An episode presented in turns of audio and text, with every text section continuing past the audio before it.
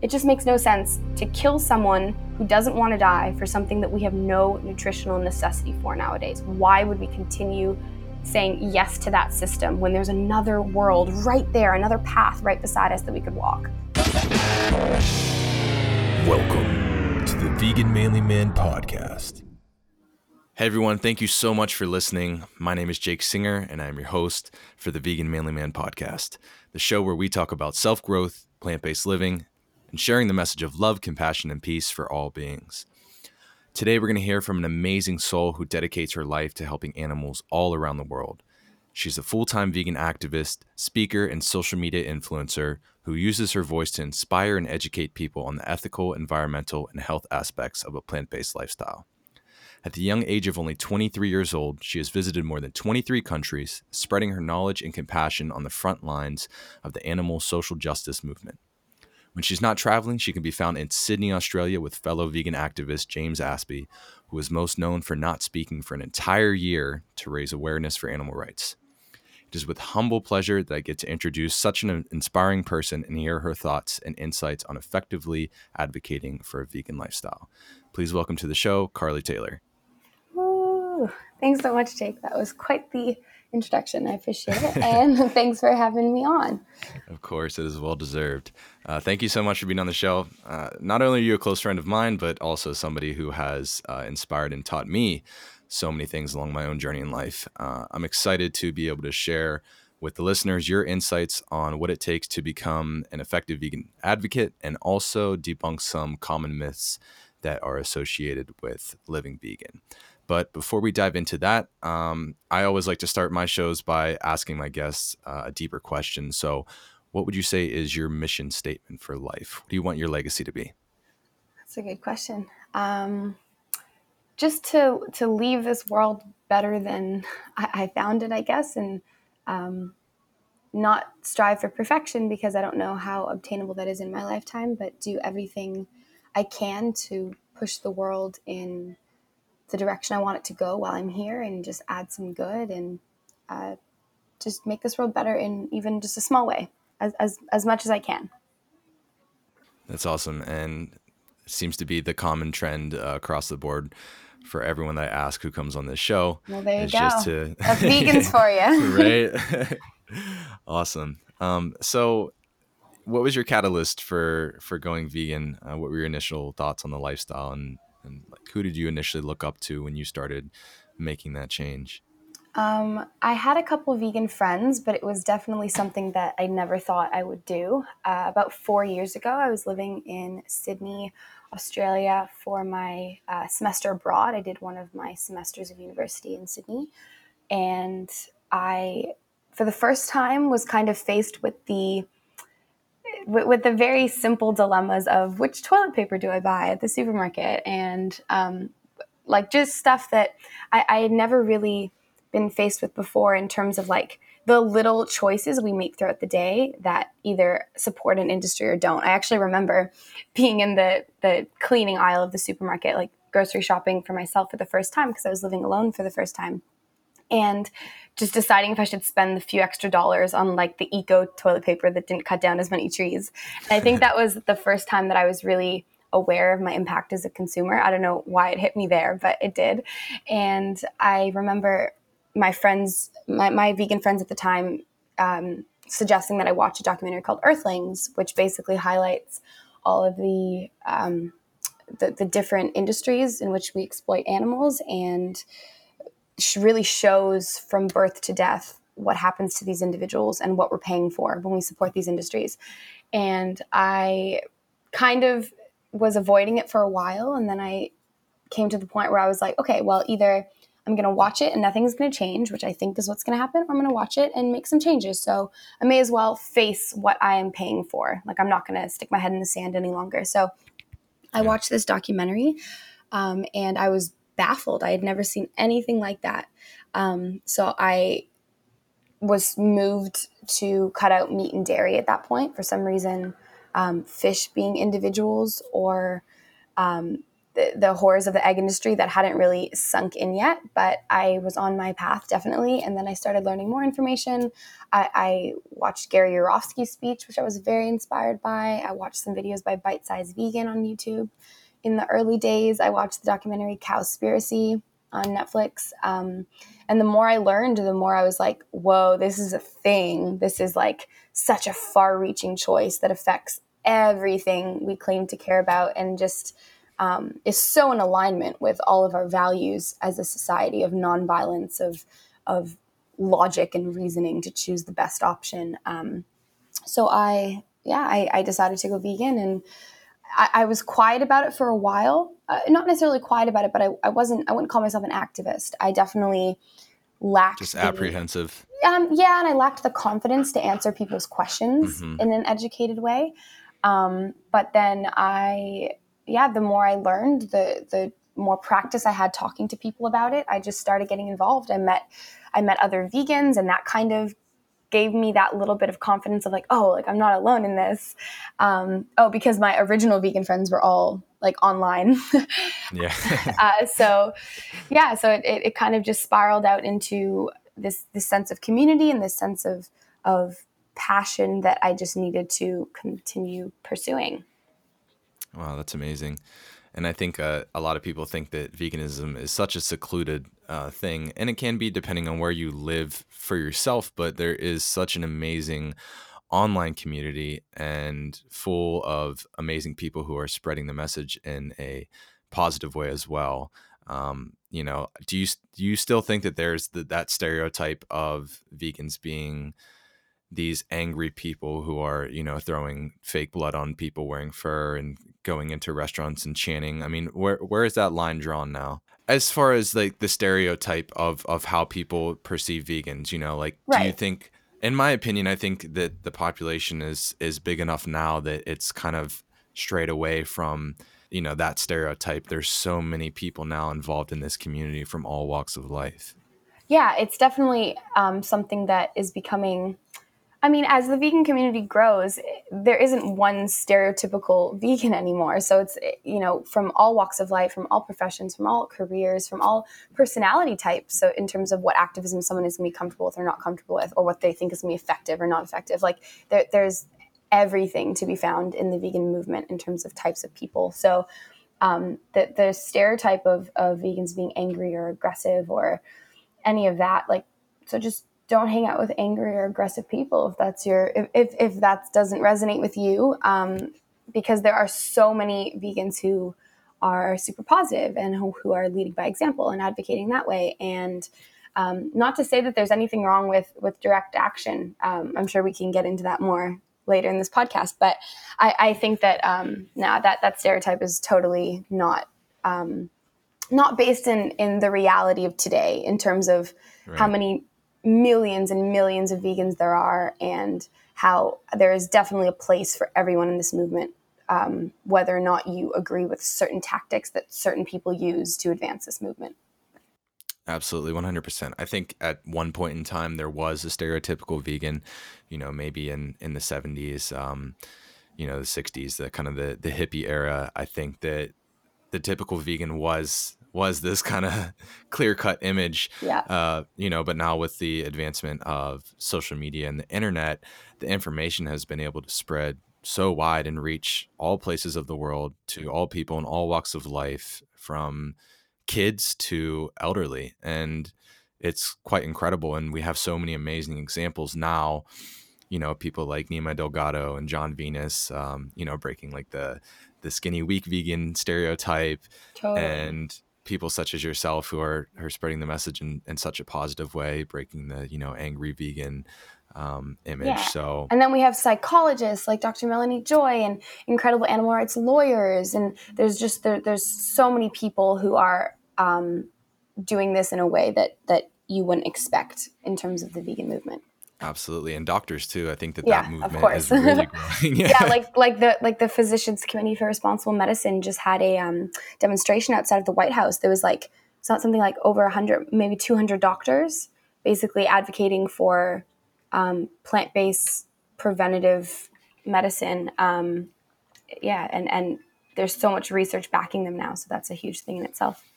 And that's amazing because uh, for most of society, that's where their trust stems from. It's these um, professionals, these doctors, um, what you see on the media. So when you have people in that kind of position of, I don't necessarily want to say authority, but you know, with those credentials, Prestige. I think that it, right, yeah, it, it adds kind of that extra element of trust to what we're trying to promote here because there's so many sides to veganism um, and i think that health is a big one that can get everyone involved whether or not you are you know um, buying into the the ethical principles or not because i know for many vegans myself included we were lured in by the health benefits and then later on adopted the the ethical principles so what are your thoughts in terms of you know what what side of veganism to advocate for to get people most involved initially? Um, it depends on the person. I think that the best advocates can look at the person they are talking to not as like, I need to get this person to go vegan, so I'm just gonna tell them everything I know about it, but can just work it strategically where you are just trying to bring this person a step closer. So it doesn't have to be the full thing, so I, would say I'm, I'm going to break this into two parts. So the first thing is I think that it's important to not go into a conversation with someone saying I need to get them to go vegan because they can sense that it's not a good feeling that mm-hmm. that you're talking to someone who their only intention in talking to you is wanting you to change something that you don't understand yet. Um, and I think it should just be about as much as you can with the information you have, just adding more points to the bucket, bringing them a step closer, and just making it more about um, just just giving them the information that will lead them to their own conclusion instead of needing them to get to the to the conclusion that you've reached in the conversation with you.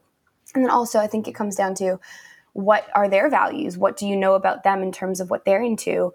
Um, I mean, it's it's easier when you're talking to people you know, or sometimes actually harder. But when I do like street outreach, if if there's someone who clearly is a bodybuilder, you know, going with with that first, talking about veganism in the athletic world and how so many of um, high ranking athletes are following a plant based diet now and how incredible it is for recovery and how you can get all your protein and all that stuff. So I think that uh, it just depends on the person you're talking to, and you need to be strategic enough to um, work in the arguments you're using. I, I, don't like to use the word arguments, but but to use the to to work in the information you're using with what you know their values already are, because that's where you're going to be the most effective.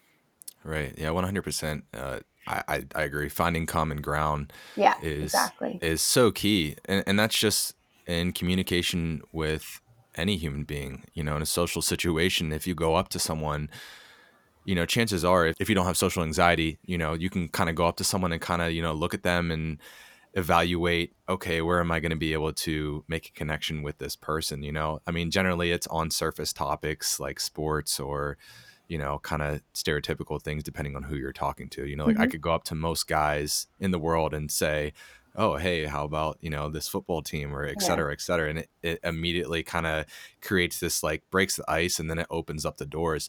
So I think if you can do that when you're talking with somebody about veganism, is like don't even necessarily talk about veganism at first. Just find the common ground and be like, hey, I'm just like you. I'm another human being. Totally. I'm not here to you know change you or anything but like let's just have a conversation. Because people like because people want to listen to those who they like. So that's so right. important to be right. to be likable. I mean in in in this one style of activism i think i really think that there's different ways to do it and there's so many ways up the mountain but in in my experience this is the most effective and this is what i like to to to go with when with my activism. Right. And do you also find that approaching people is a lot harder than than people coming up to you. I mean, like when you're doing like street outreach events mm-hmm. uh, and you're like handing out flyers, you know, are are those people receptive who are just like walking by and like going along their day, or is it going to be the people who stop for a minute and like are curious? Um, I've never actually done a leafleting event, but um, from what I've read on certain animal charity organization websites, that that is super effective to just do leafleting because the the ratio of how quickly you can hand out the leaflets to how many people are actually going to um, to look into the information is actually quite high and significant. But I actually, the, the street outreach that I do is um, through Anonymous for the Voiceless, which is a volunteer organization where we basically do these Cube of Truth demos where we have people um, holding footage from the different animal agriculture industries, like basically holding screens facing outward and they're in the shape of a cube, like the people standing. And um, it kind of draws people in because it looks like a bit of like an art demo because they're wearing masks as well. And the purpose of that is one, to make it more like art demo y so people are like, oh, what is happening over here? And also to make it so that people can look at the footage without feeling like someone's staring at them. Right. So um, yeah, so so that's the the one side of it, and then we have the outreachers at the demo who are if people have stopped and looked at the footage, then you're going up to them and saying, "Hey, how's it going? Have you ever seen footage like this before?" and starting a conversation with them. So I've actually never like just started a conversation with someone like passing by saying, "Hey, let me talk to you about veganism." I, I don't know how well that would work out, but I, I do like these um, these cube of truth style street outreach demos because we're only really approaching people who have already stopped, who are already looking at the footage and probably have questions. So Right, right. I agree. I think that that is a very effective way. I love Cube of Truths. Every time I see one, I just think it's an amazing form of activism because, exactly like you said, people who stop are already engaged. They are stopping for a reason because they're curious. So, no matter what their interest is, is piqued in some way, they're definitely more likely to uh, want to talk to you. Definitely. How effective are these Cube of Truths? You know, how many people do you think that you at least plant like a good seed and not necessarily go vegan right on the spot, but have kind of like a positive well, outlook we consider reaching that goal. Like someone added to the tally as someone who not necessarily has gone vegan on the spot, but has has ta- has seriously committed to looking into it further. So someone's like, "Yes, I'm definitely going to check out this documentary." And I mean, obviously, it's not going to be 100% accurate because people could just not do that. But I guess um, our tallies for Anonymous with Voiceless are always based on um, if, if we genuinely feel like this person is a step closer to going vegan in, in a major way. Um, and usually it depends on the size of the cube and how many volunteers came out, but we can have, you know, I've been at cubes that had hundreds of people go vegan that evening based on the the combined tallies of all the, the outreachers. So I think it's an amazing wow. form of activism. And I think that um, there's there's I think over 500 um, cubes world like Cube chapters worldwide. So if you go to anonymouswithvoiceless.com, uh, you can check out your local one, and it's a really great way to start getting involved in activism because you can just take the cuber role and just be standing in the cube doing your part to show the footage, um, but watching people have outreach conversations and kind of learning from that. But quite frankly, practice makes perfect. So even if you don't feel like yeah. you're quite ready for that, um, you might never feel totally ready. So I really encourage you to just to to everyone to just jump into um, starting to advocate and, and getting practice responding to questions confidently and effectively. Right. So, in that realm, what do you do and how do you navigate a conversation with someone who watches this this you know graphic footage but is not phased or affected by it? Um, you just go with other things. Like I, I'm not really. I, I've never really found success in you know, looking at something that's clearly horrible with someone who's pretending they feel no empathy and saying, but don't you feel any empathy? Like, I mean, if someone, I think that we're all innately compassionate, but if for whatever reason someone has a roadblock where they are just not looking at it as something that is a bad thing, um, you just go with other things. Like, there's so many other facets to why veganism makes sense. So, you might go back to the health benefits, you might go back to, um, the the fact that 20,000 human children a day star, uh, die of starvation. And we can completely well, take massive strides at least towards ending world hunger if we changed up our food systems and abolished animal agriculture because we're feeding six to 12 times more grain or more calories uh, mind you, to the, the animals that and then we're getting back in their flesh. So it's a totally inefficient system. It makes no sense. We're actually growing enough food if we did repurpose our if we did repurpose our arable land to feed the entire world ten times over. So um, that really is something that a lot of people um, claim to care about. So when you connect it to veganism, that's something that can sometimes make the connection for them in, in a big way. Um, but also comes down to I think that if someone's watching slaughterhouse footage and not being phased by it, other than a very, very small percentage of people who, let's say, are genuinely just like sociopathic, then there's lots of other people to focus on. Like I, like I wouldn't focus on someone who's just genuinely being mean and saying like mm, bacon and just like trying to rally you up. Like, okay, cool, have a great day, and then you're on to the next person who is receptive.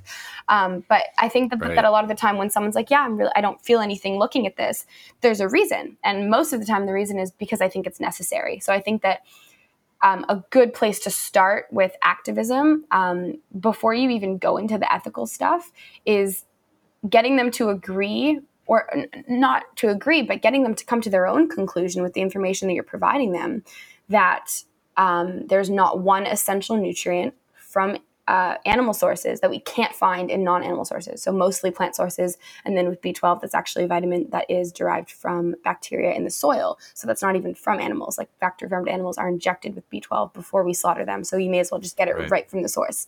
Um, Oh, I, I, do you want me to go more into to, to B12 because I feel like that's something that yeah go okay for it. I'll, I'll just I'll go on a little tangent here but a lot of like that's an excuse we hear all the time um, oh it's not natural because because you have to take a B12 supplement 50% of the world right now including non-vegans so mostly non-vegans because veganism is such a small percentage um, are deficient in B12. So everyone should be taking a B12 supplement. It is safe, it is highly researched. Um, the reason that we're not getting it through our food is because we're not getting soil, like, because basically B12 is a vitamin that is produced by bacteria that live in the soil. And because our soils are so depleted of nutrients nowadays, namely cobalt, and because we're living in a hyper um, sterilized world where we're not ingesting any soil, we actually are not consuming nearly enough B12 through our diets, even if you do consume animal products.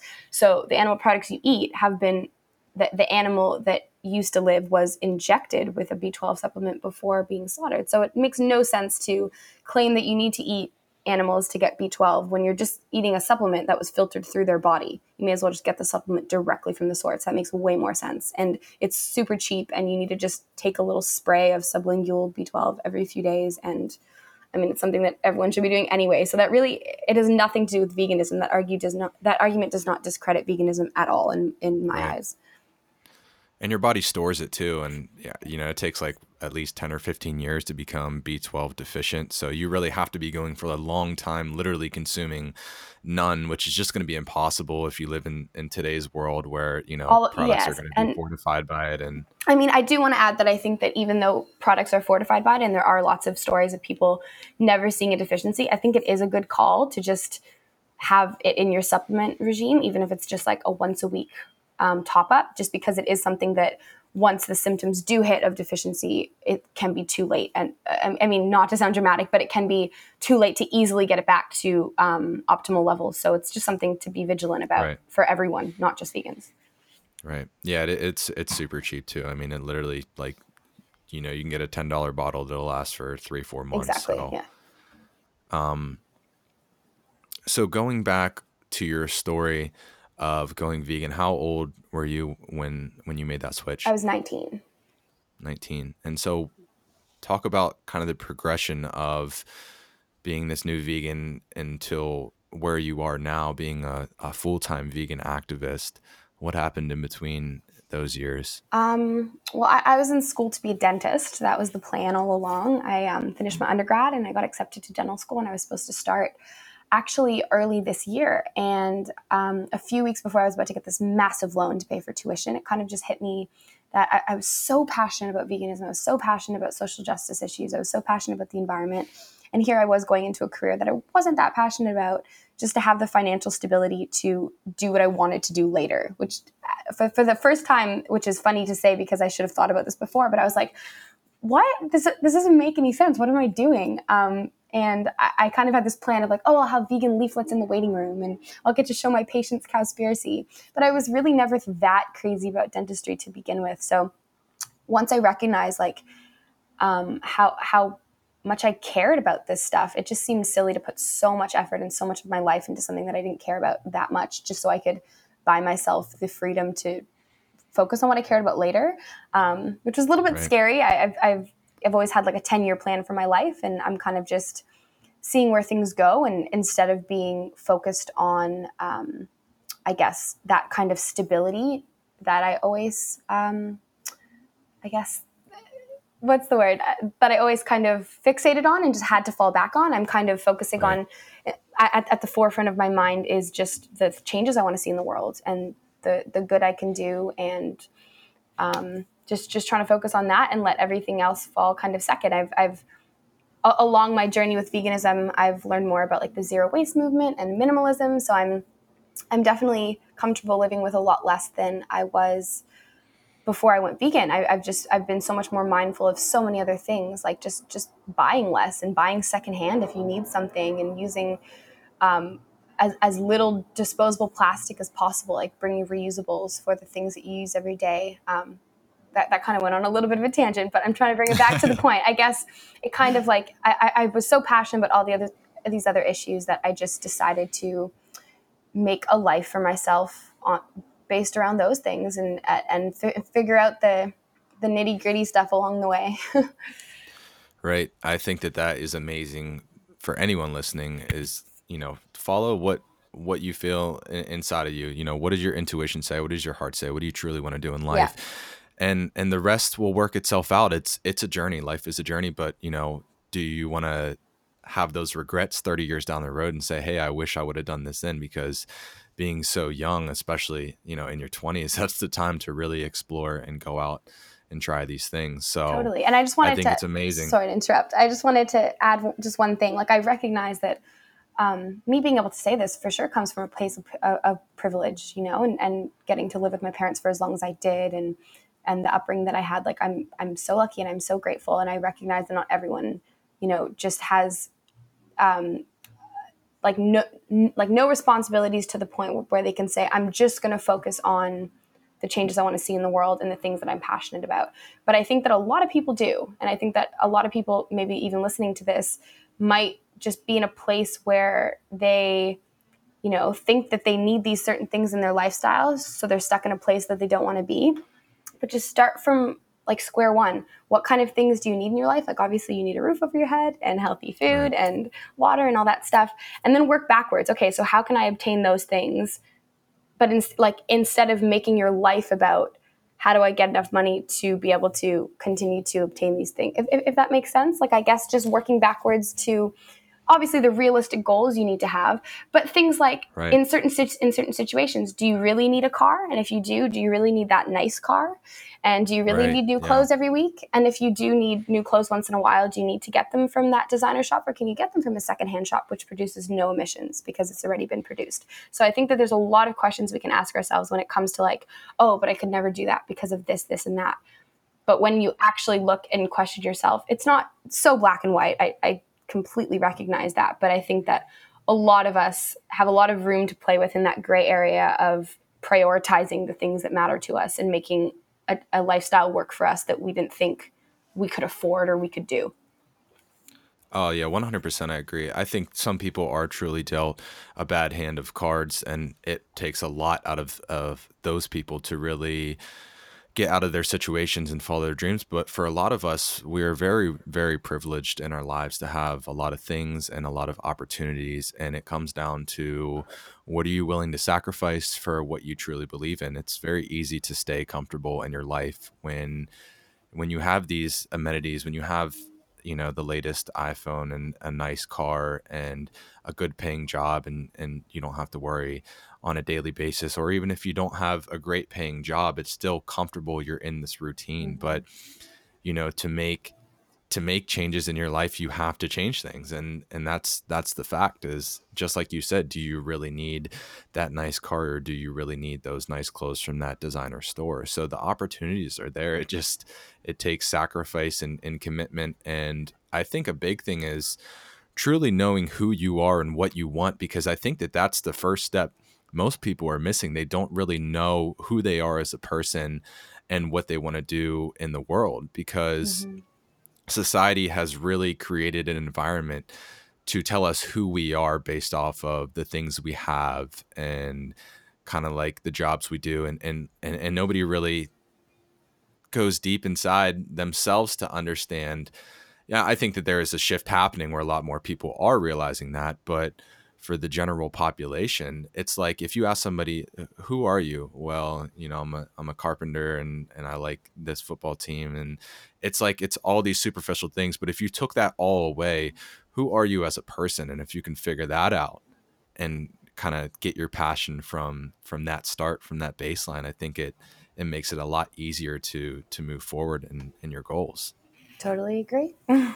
Yeah and i mean i hey i've watched it just in you as well starting off you know i've i've gotten gotten to experience your vegan journey kind of midway um, through. from, yeah early on and then and seeing you become the activist that you are now i mean there were times where we had talked about you wanting to get more involved and now you're a full-time activist who travels the world and and does outreach and it's amazing and it's it's truly incredible because you have taken kind of this dream and you've manifested it uh, into reality yeah thank you of course so where uh, for a lot of people listening who may not know you, but they probably know your boyfriend James Aspey. How did that come into fruition, and how has that helped you in the sense of being a vegan advocate?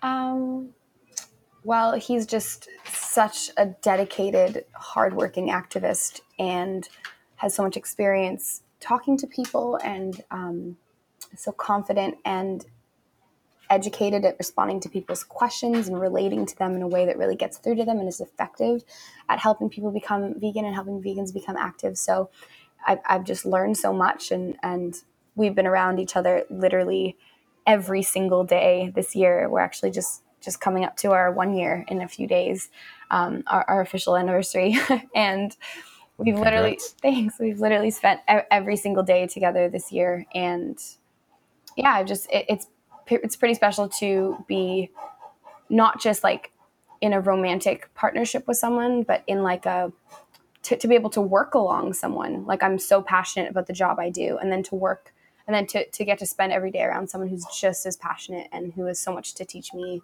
um, is pretty is pretty special. I, I feel very lucky.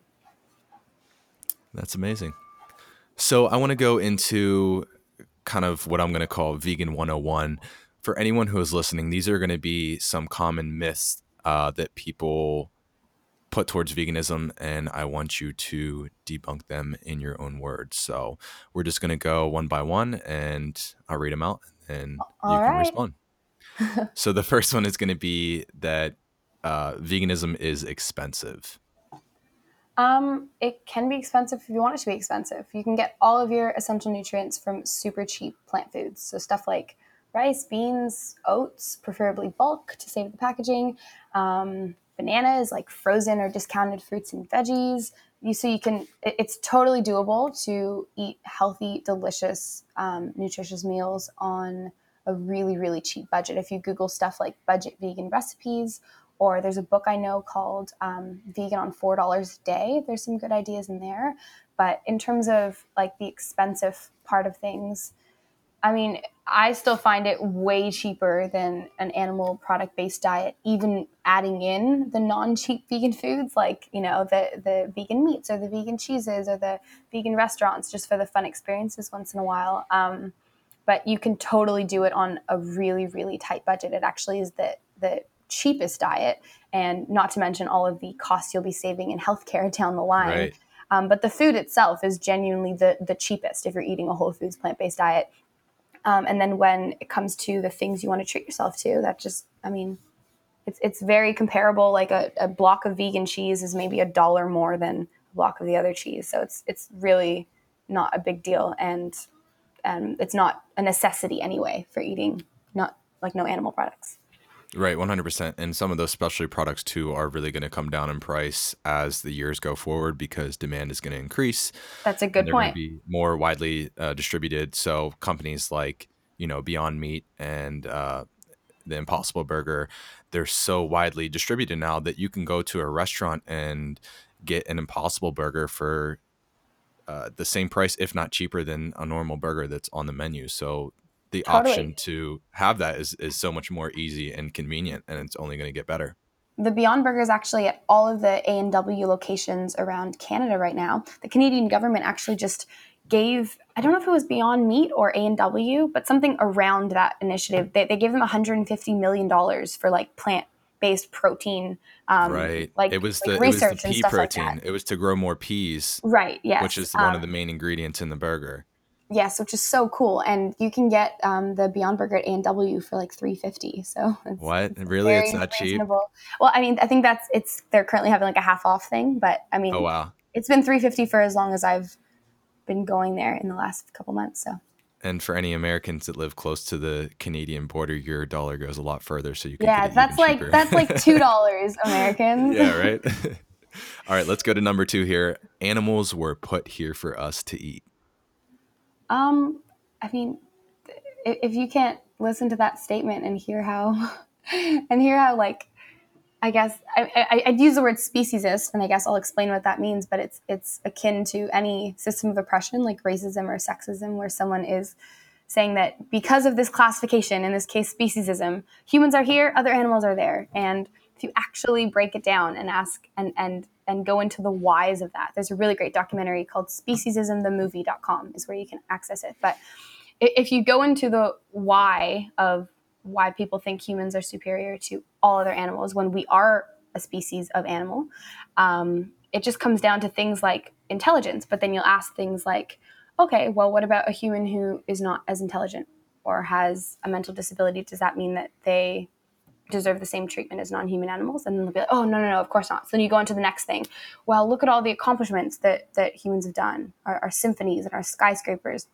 have you personally done that? If if we dropped you off in the forest, do you think you could just build an iPhone out of nothing? Like that isn't has nothing to do with anything. And I think that sometimes it's a bit it, it's a bit of a waste of time to debunk that because if someone even wants to believe that that humans are superior to other animals, um, that's not even it's not even necessary to debunk that because it just comes down to if we are superior to all other animals, then maybe we should make the logical to, uh, choice to not continue unnecessarily harming others and destroying the planet and destroying our health because animal agriculture does not benefit us in any way. And to continue saying, oh, well, we want to continue this horribly unjust and cruel and destructive system because we like the taste of bacon, like that doesn't really make us seem like we're we're at the top of anything there because that's not right. really, um, uh, I guess, intelligent or or sophisticated logic at all. So if we really do think we're at the top,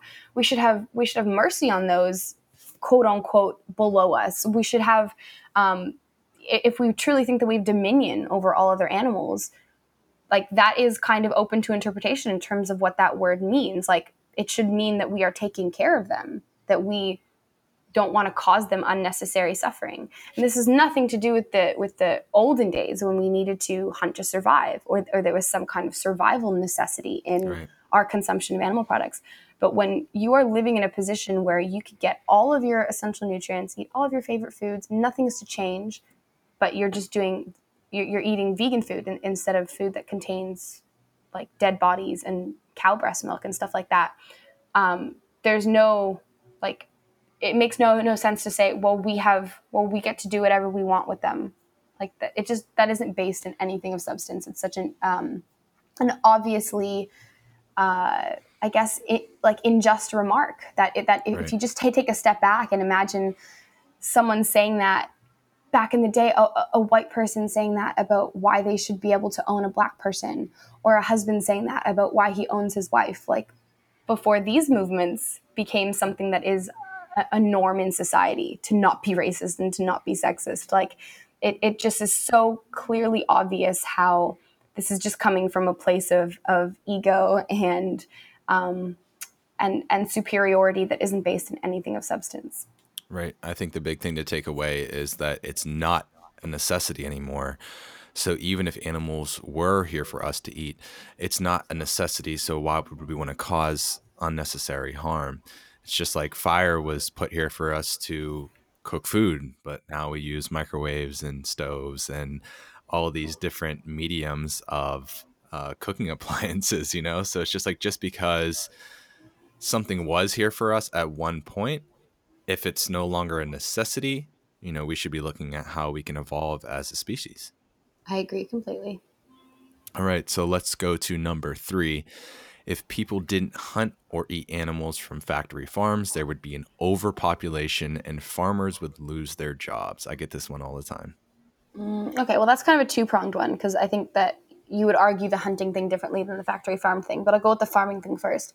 Um, the overpopulation, we, we breed these animals into existence. It, it's it's crazy that most people have been paying uh, have been contributing to these industries financially for all of their lives and have don't understand like the basic premise of supply and demand like these these animals don't just like exist in a field and then they're just like picked off one by one when you want to order a steak like they're bred into existence because the farmer has a certain number of animals that they can sell to the slaughterhouse every year because the slaughterhouse knows they have a certain number of carcasses they can sell to the butcher every year and the butcher knows that there's a certain amount of meat they can sell to the grocery store every year because the grocery store knows that they're selling it to the customers. So it's all about supply and demand and when we stop making a demand for these products when we stop creating that gap in the shelf it's not going to be filled down the line. It's not going to be a, a new a, a animal is not going to be bred into existence. And it's not going to necessarily it's not as black and white as saying when you don't do that like that will like an animal will be saved explicitly. I recognize it's not that right. simple but it comes down to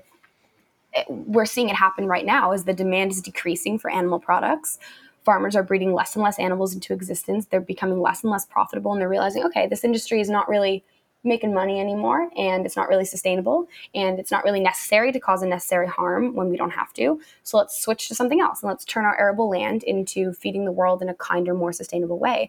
And we see that happening so much nowadays. There's there's hundreds, if not thousands, of stories every year of, of meat or dairy farmers that have switched to farming non-animal foods and are doing very well. And I think that when you look at the argument of farmers might lose their jobs, like did did we have an outcry about like the the uh, the VCR people losing their jobs when DVDs came out, or when you know what I mean, like right. when Netflix came out. Oh, the DVD industry, like we got to maintain their jobs. Like it just that isn't an argument. Like that's not how how economics work. Like it just right. has to do with with what like, like obviously obviously I, I, have compassion for farmers. I think that they are all, m- most farmers just want to feed the world and right. are just and are traditional and, and like doing what their family has done for generations before but we can evolve too. So we can feed the world and we can make money and we can make it so that no one has to like I, like I don't want farmers to go hungry either but we can feed the world in much more sustainable ways. And it's and it, it's something that as the demand continues to drop for these products government subsidies are going to start to reflect that. Mm-hmm. and I, I definitely foresee you know farmers being able to get grants and subsidies to switch their um, arable land to growing plant foods. And, you know, there's an example, there's a, a sanctuary now in Ontario called Farmhouse Garden Animal Home. And the owner used to be a, he used to have a, a beef farm essentially, like an organic grass fed beef farm. And he also did vegetables on the side. And a friend of mine, Edith, who was volunteering at the vegetable part of the farm, who's been vegan for a long time, basically like had a chat with the farmer and that this farmer loves his animals, like feels so sad when he sends them to the slaughterhouse, but thinks that he needs to, just has never considered another way. And I think that that's most of the world. It's they're not bad people. They just haven't considered that there's this other path right there for us. So what happened is he ended up stopped he stopped breeding his animals. He stopped sending them to the slaughterhouse. There's about ten still there, and based on the um, donations from the community and profits from um, his his vegetable farm. Like they're just they're just going to get to live their entire lives in peace with their families and their friends. And people can come to visit and get to know them as individuals which is really special. I love sanctuaries for that reason. And he's doing well. He's he's he's just switched to making money off vegetables. And i mean look I, i'm not someone that is specialize in understanding exactly which land would be appropriate for which crop but there are people who do that. There there's there's services that can be offered to help farmers make that transition. Um, i know a good site is farmkind.org i'm not sure what exactly services they offer but they specialize in basically like giving farmers the information they need to consider other options. And and again it just go, goes back to just because someone is making money off of something doesn't mean that it's a reason to advocate for it to be continuing. This is an industry that is causing unnecessary suffering. If we if we include marine animals in the tally, we kill, we take the lives of 8 billion individuals every single day. I would rather live in a world with 8 billion fewer deaths. I would rather live in a world with no slaughterhouses if we don't need to have them anymore. So we can just start transitioning to that and and obviously with compassion with respect for the farmers, but I, I, there's no argument for they should continue doing this unsustainable, unethical, unhealthy thing just because it's making them money. Like that makes no sense. And when someone actually breaks down that argument, hopefully they they realize the same. Agreed. And it's going to be a shift as well. I think people kind of idealize this uh, this theory like it's the world's going to go vegan overnight and there's going to be all these animals and then the farmers are just going to be out of luck when when really there's going to be so much time to make this this shift and transition and it's happening now just like you said and so over over the course of time these these things, the, these old industries are, are going to phase out and there's going to be new creation and, and new jobs and, and new products. And that's, that's the way that economics have been since, you know, the beginning of time. It's like the, the trends shift and, and, and you either adapt or, or you fall behind and, and you go out of business. And, and that's, from a, from a business sense, that's that's purely business. There's nothing wrong with that. I think that we have to understand, you know, farmers are very important, but they went into the business of farming, and now that the trends are shifting, they either have to adapt with it or they're going to go out of business, and and that's purely the business side of things. So, yep. All right, we're going to go on to the next one, number four, and I'm going to tie number five into this one as well because they kind of go hand in hand. Um, so there's the statement that there is nothing wrong with backyard eggs and milk, and that also humane and organic meat is better for animal well-being. Um, first, from the practical side of things, with the backyard eggs, let's say, you need to ask the questions like, where did that hen come from? And most of the time, she's going to like either whether you're getting her from a backyard hen operation or free range or organic farm or anything like that, most of the time, or if not all of the time, the, the hens are coming from hatcheries, which is who, which is the uh, place that replenish the supply of these quote unquote free range hens for all of these um, these industries. And at these hatcheries, half of all the babies born are going to be a male, and because they don't have a female reproductive system to exploit, they standard legal practice. This happens in every single hatchery, and this is considered humane. These one day old baby male chicks are thrown into a giant macerator, giant blender, and they're just ground up alive. And that is considered normal and just an economic necessity because it's the cheapest way to dispose of them, and they're considered a waste product of the industry. And um, when people are buying eggs, whether they come from from backyard hens or from from free range. It, they're all coming from these hatcheries. And that is just that in itself. Do you need any more information? Like if you had a blender turned on in front of you and a little peeping baby male chick in your hand, could you honestly put him in there to be ground up alive just to have an omelet for breakfast when you could have some tofu scramble? Jake, you make the best tofu scramble. You should sh- you should share your recipe with everyone, or Maybe. or avocado on toast, or like like it's like really? You would not do that. Most the vast majority of people would not do that. So that's in itself is a huge thing.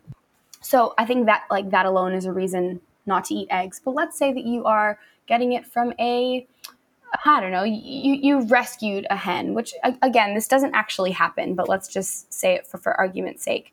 Um, it actually is way more beneficial to either be feeding her eggs back to her um, so she could replenish some of the calcium and the nutrients that were lost. Because today's t- today's layer hens in the industry are artificially selected to breed up to 300 eggs a year, when the, the their same species usually only um, lays. I mean, did I say breed? Lays like 10 to 15 a year.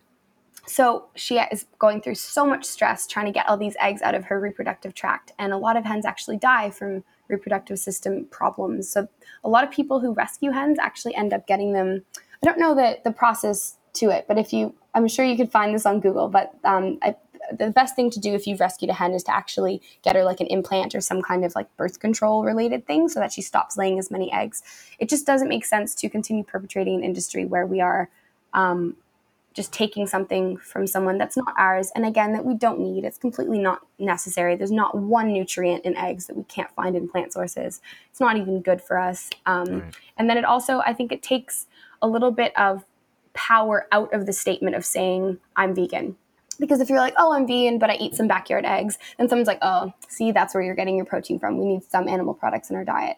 And I think that it's it's very powerful to say, no, I don't need any animal products, and look how healthy and thriving I am.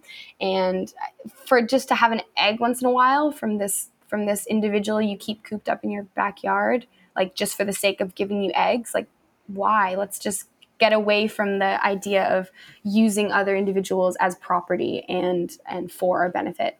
And right. then with milk, I mean, I've never really heard of of backyard milk. Um, I guess like small farms like is, is goat, where, where, Like if you have yeah, like a may- goat or something. May- maybe. Oh, that's even weirder than eggs. I, okay. I got that question the other day actually, right. and, and, that's why I wanted to ask you right. about it as well because someone said if you had a goat in your backyard, and I was right. like, first of all, even when I ate dairy, the the idea of goat milk and goat cheese was just kind of weird already. But um, okay, well, it just it just comes down to like everyone needs to take a step back and think about what milk is. It's breast milk. It's lactation fluids from a mammal that just gave birth to a baby that is creating a substance to feed her baby. Like it it is not meant for human consumption. It is it can in no way be ethical because if we are ever having cow milk or goat milk or any kind of mammal milk, it means that their baby is not.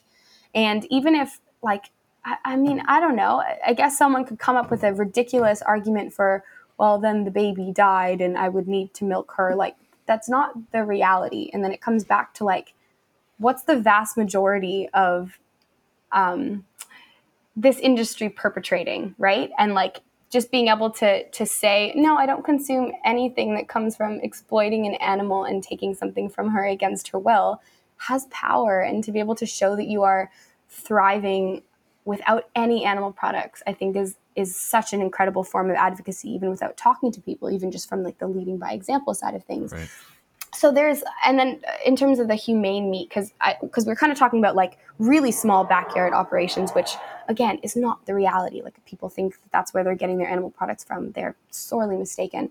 But let's go even to to the next level of that like humane or free range or organic or all those marketing tag words even if that was actually accurate in terms of the the better conditions they're given while they're alive which is often not the case. Like free range eggs just means that instead of one chicken in a tiny little cage there's 10,000 chickens in a tiny little shed. So it really it doesn't it doesn't mean anything. It's a marketing tag word to get you to buy more product.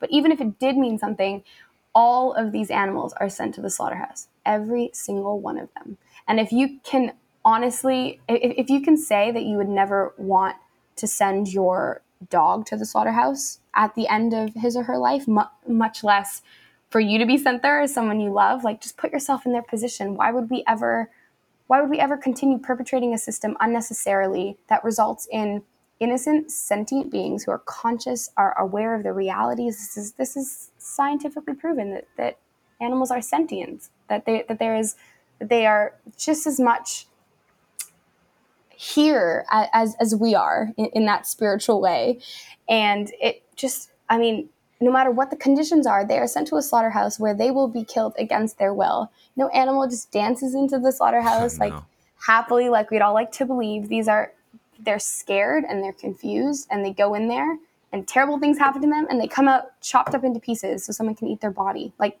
they know no, as well. They they know they, of course they, they know. Like they they can smell the fear. I've gone to so many vigils like they're terrified. Like they can and then in the slaughterhouse like to see like a lot of the time they actually see their brothers and sisters being killed in front of them knowing that they're waiting their turn like what goes on in there is just beyond our wildest nightmares and even if it really was again it's not like this but for argument's sake if it was really just like a bullet to the head none of the other animals knew somehow. Again that wouldn't be financially viable. Like think about the efficacy and how many animals we kill every day. But even if that was the case you're still taking the life of someone who didn't want to die.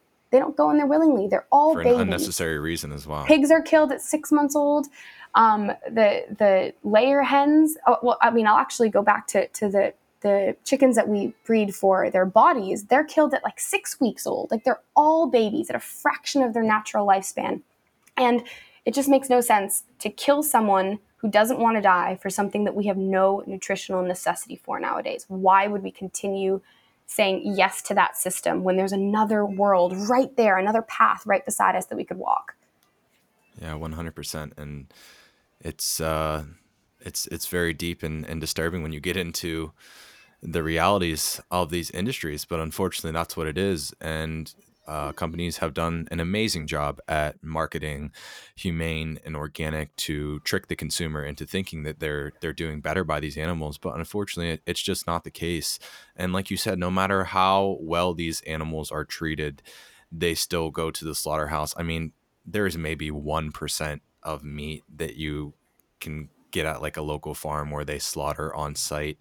But even then it's it's you know like throat slitting and, and still some pretty gruesome stuff And at the end of the day, like, you know, if if it was your life and and if someone said, okay, for the next 10 years, you can have this mansion and all this money and you can and do all these things and you'll be treated so well but at the end of that 10 years you're going to suffer a torturous death. You know do you think that you would take that? It's it's something i th- i think people just need to kind of make the connection that these animals are individuals. They do they do show emotions you know, just like our cats and dogs do. You know, people can relate to that because they see it on a daily basis. They come home from work and their dogs are wagging their tail and jumping up on them and they're happy to see them. Why is there this disconnect that these cats and dogs are, you know, friends while these other things are food and it's it's social conditioning. It's just what we've been told to believe.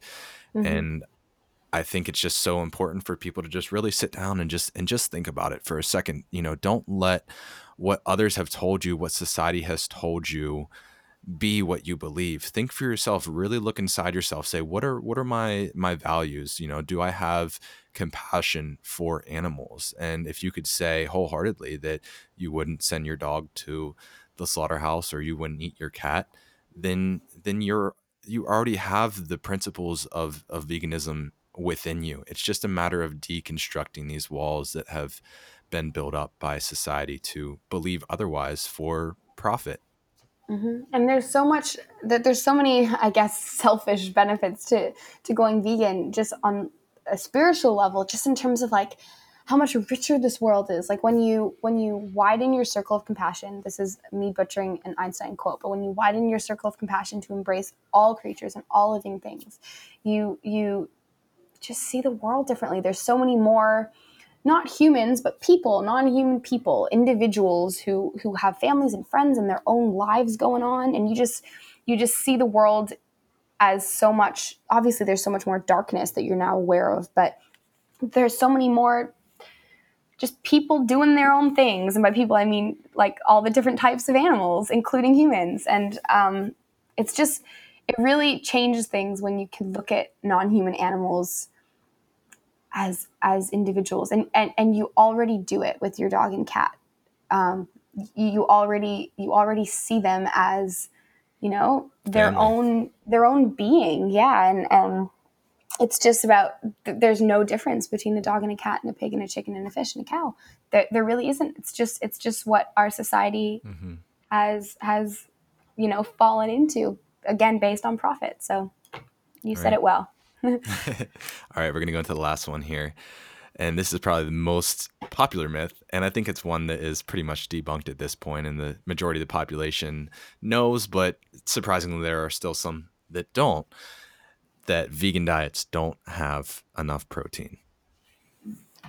Everyone has heard this one, all the vegans. Um, yeah, well, it just comes down to I think that when people ask me that question, I usually hit them with a so, what's protein? And a lot of people don't even know. Like, they're just spewing off um, the, the myths and um, conditioning that the meat industry and the dairy industry and the egg industry have been brainwashing them with since they were kids. And I, I, I mean it when I say brainwashing. I remember I was, um, again, I'm going on a tangent, but it's relevant. But I, I was doing like a teaching assistant co op gig in a kindergarten classroom and the little kids were, were coloring in these pictures of, of a happy cow getting milked and at the bottom of the work uh, of the worksheet it said sponsored by the Canadian dairy industry yeah. and I and I remember I forget who mentioned it the other day but there are like posters in US schools that say milk does a body good like oh, what yeah. else what else pri- like I'm sorry, what other private institution gets to advertise in public schools? Like it just shows how powerful they are and how many like how indoctrinated we've been by these industries that are really just based on how much money they can make. Um, but going back to the protein thing, comes down to amino acids. So there are certain essential amino acids we need to get through our diet that our body cannot synthesize on its own, and all of them can be found easily in plant sources. The protein combining myth. Um, again, is a total myth. Um, you don't need to eat certain amino acids with other certain amino acids to have a complete protein. If you eat a varied whole foods plant based diet, you will get more than enough protein every day. There's a really great book by Dr. Garth Davis called Proteinaholic, which basically talks about um, our society's obsession with protein and where to find it on a plant based diet. But um, and just on that health note, I also wanted to mention one more resource. Veganhealth.org is really, really great. It basically goes through all of our essential nutrients and where to find them on a plant based diet. And it's all research backed with all the references on there.